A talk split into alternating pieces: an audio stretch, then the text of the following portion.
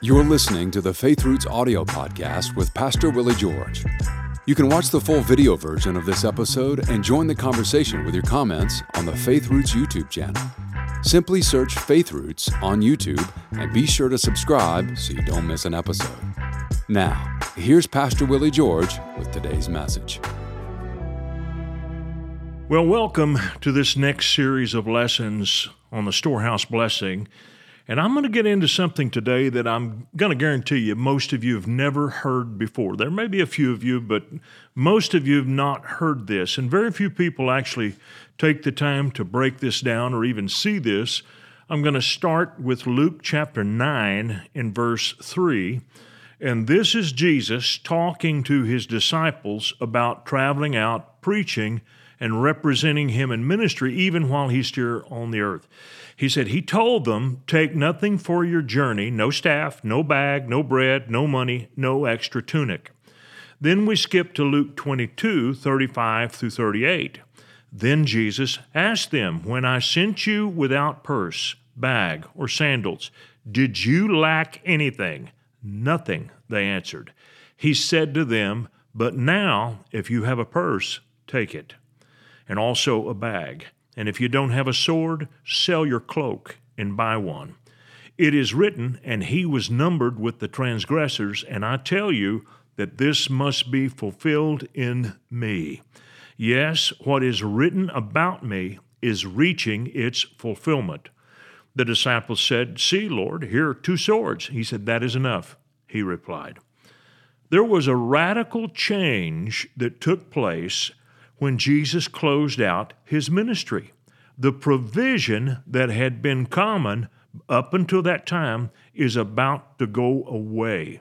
It is because there was a special dispensation of grace over the land of Israel during the reign or during the ministry, I should say ministry, of the Messiah for three and a half years. Israel had a culture of honoring God's messengers especially those who were considered to be prophets. 2 Kings 4 8 through 10. One day, Elisha went to Shunem, and a well to do woman was there who urged him to stay for a meal. So, whenever he came by, he stopped there to eat.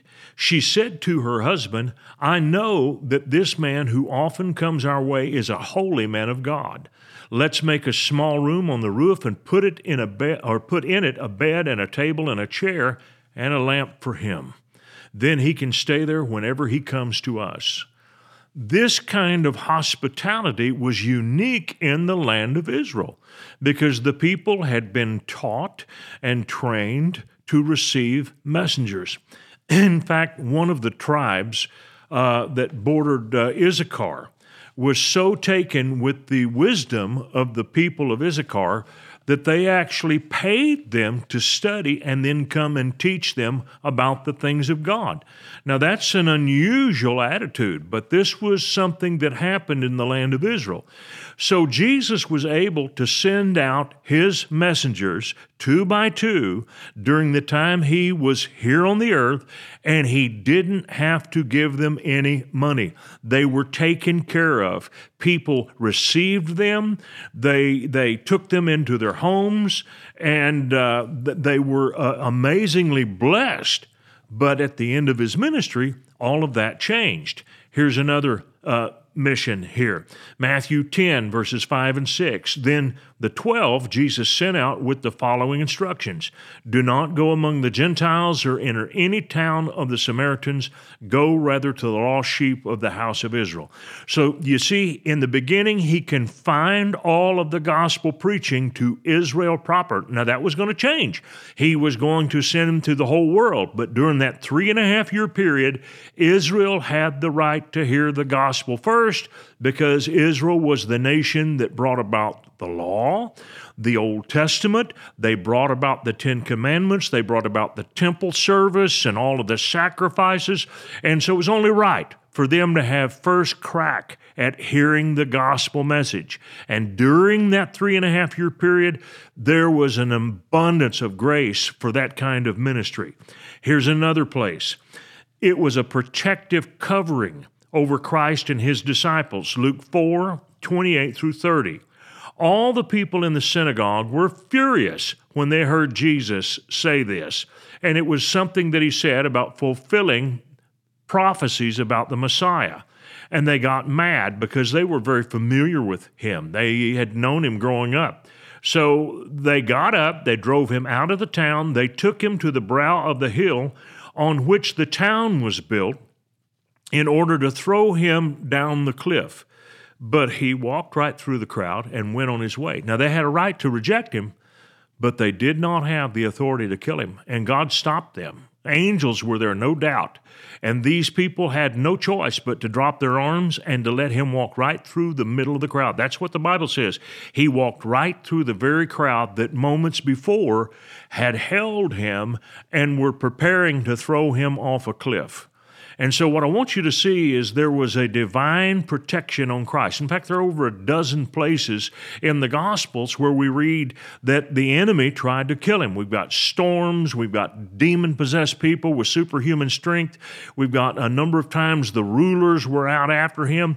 Uh, a lot of people don't realize this. Mark reports this that when Jesus was tempted in the wilderness, he was there with the wild beasts, meaning there were animals out in that wilderness that were capable of killing him but they knew who he was and uh, they didn't harm him. You can read that in the first few verses of Mark 1. So Christ knew that he could die only in one place and by only one manner of execution. And so, for this reason, there was a special protection over him. They did not need swords to protect themselves as they would later on. Jesus is endorsing the use of self defense later on when they go into the Gentile world to preach the gospel because there will be robbers out there and this will be a deterrent they did not need that. This does not mean that Jesus was a total pacifist or that he didn't believe in any kind of self defense. That's not what it means. He didn't have to have it during the three and a half years of his earthly ministry because he was set to go to Jerusalem. This is what he said, Matthew 20 verses 18 and 19. We are going to Jerusalem, and the Son of Man will be betrayed to the chief priests and teachers of the law. They will condemn him to death and will turn him over to the Gentiles to be mocked and flogged and crucified. On the third day, he will be raised to life. So, the provision that God gave Jesus during his earthly ministry, that three and a half year period, was a special grace that was not there later on. When they went to the rest of the world, they didn't have the same kinds of experiences and they didn't have the same kind of provision. Now, I can show you this in one simple illustration. When Jesus was in a boat on the Sea of Galilee and a storm blew up, they woke him up and said, Master, don't you care that we perish? He rebuked the storm, and immediately the wind and the waves stopped. And they said, What manner of man is this? Now, some years later, the Apostle Paul was on the Mediterranean Sea, and he was in a ship, and a terrible tempest blew up. Paul did not rebuke that storm. In that instance, an angel appeared to Paul and said, Don't fear, the boat is going to sink but you will make it to land. Nobody will perish. All of the people on this ship will be spared, but you will be cast upon a certain island, and it was the island of Malta. Paul didn't rebuke the storm the way that Jesus did.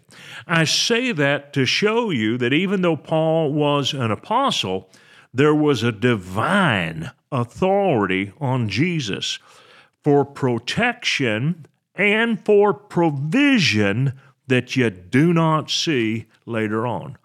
That's why when the gospel went out of Israel and had to be carried to other places, they had to give people money to travel because they wouldn't experience the kind of hospitality that was accorded Christ and his followers during that three and a half year period. So when we see this expression, what would Jesus do, or we hear that expression, you have to understand that there was a special dispensation of grace going on during the entire three and a half years of his ministry that did not extend after the crucifixion and resurrection, things were different. And that could maybe throw you a curveball if you weren't really aware of that. This supernatural provision of finances that we see in Jesus' ministry had to do with the uniqueness of his mission. So, no modern day ministry can pattern all of its financial operations after the financial affairs of Christ. But here's what we are going to do we're going to take a look at that supernatural provision. Do you realize that there are at least 14 accounts of supernatural provision for Jesus while he was here on this earth? 13 of them during his earthly ministry, one came before that and we'll get into that in detail and show you the three primary ways that God supernaturally provided for His Son in His mission to this world. We'll pick up here tomorrow. See you then. I want to thank you for watching our podcast today. And if you really liked it, would you please give us a little thumbs up by clicking on that sign down below? And then I would encourage you to subscribe to our channel so you don't miss any of our future podcasts because they're all going to be good.